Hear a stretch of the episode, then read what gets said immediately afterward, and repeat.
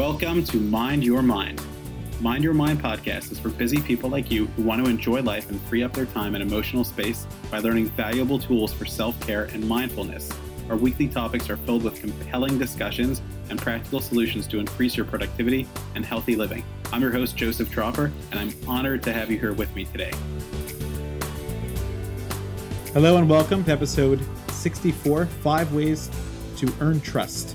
Now, the first caveat when I talk about trust is I don't want you to be taken advantage of. There are people who have broken your trust in such severe ways or at such frequency and without relent that are not trustworthy anymore. And part of being a mature young adult and, and a mature, wise adult and older adult is to recognize that there are some people that, as much as you want and as much as you try, you cannot earn their trust.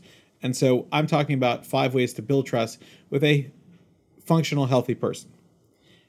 All right, so let's start with that. Number one is be trustworthy yourself.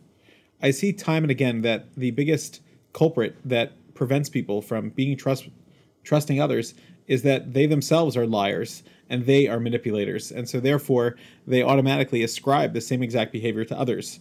And so this is not a short-term solution that's going to fix the problem, but you know they always say the parable that the boy who cried wolf and the punishment of he who lies is that even when he t- tells the truth or she tells the truth, she's not believed.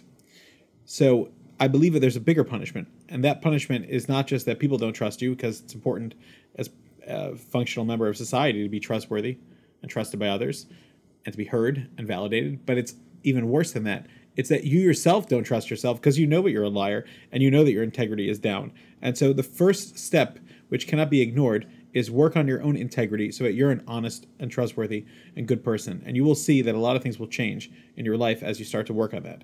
I work with a lot of couples that their relationship was started under questionable circumstances according to their own moral value systems. Maybe it was an affair, maybe it was something else. And oftentimes their relationship is fraught with trust issues because they think, well, if you did it once and you did it with me, then what's stopping you from doing it with someone else? And so being trustworthy is the first foundation for creating a healthy relationship. Number two is think about past trusts. Think about people in the past that you've that have earned your trust and that how that felt and what that looked like. Now, if you say back to me something very sarcastic like, "Well, I was young and stupid," then you're not thinking back of past trust. You're thinking about a problem and maybe there's trauma, maybe there's uh, perception issues, whatever it is. Think about I'm talking about thinking about genuine relationships, whether parental, relative, grandparent, aunt, uncle, sibling, teacher, mentor, spiritual leader, whoever it is, friend, lover, whatever it was, where there was trust.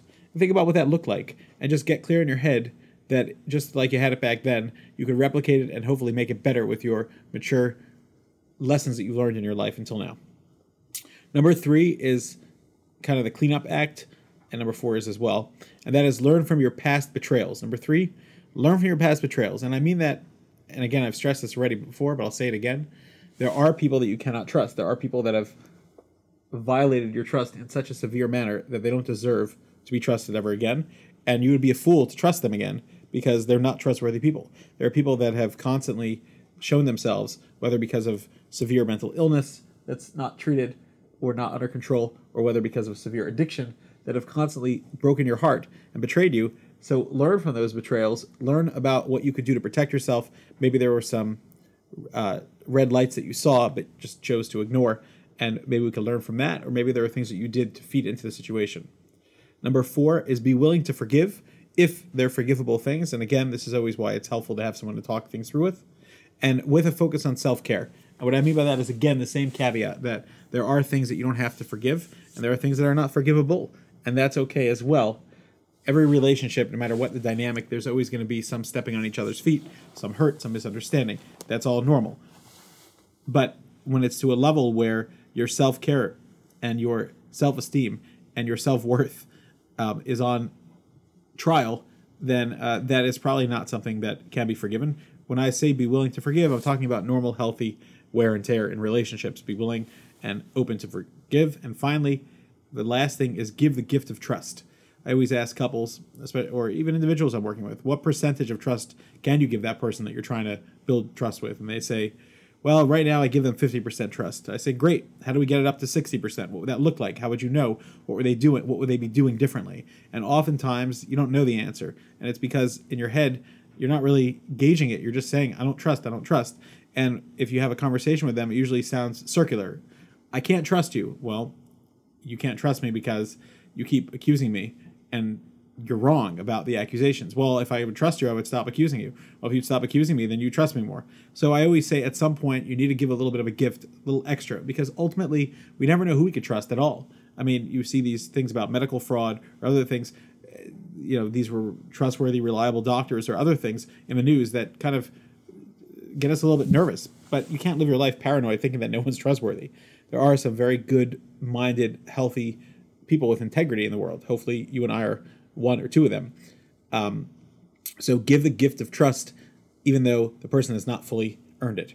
I hope this is helpful in, first of all, recognizing that there are times that trust cannot be given back and should not be given back. But if you're looking for five ways to build it, be trustworthy yourself. That's a long term goal. Short term is think about past trusts that were real and how to replicate them. Learn about past betrayals and what your lesson is as far as your uh, part in them and be willing to forgive with of course a focus on self-care if it's not appropriate and give the gift of trust. Don't be afraid to be open and to give that gift. I hope this was helpful for you and i look forward to hearing your feedback as always.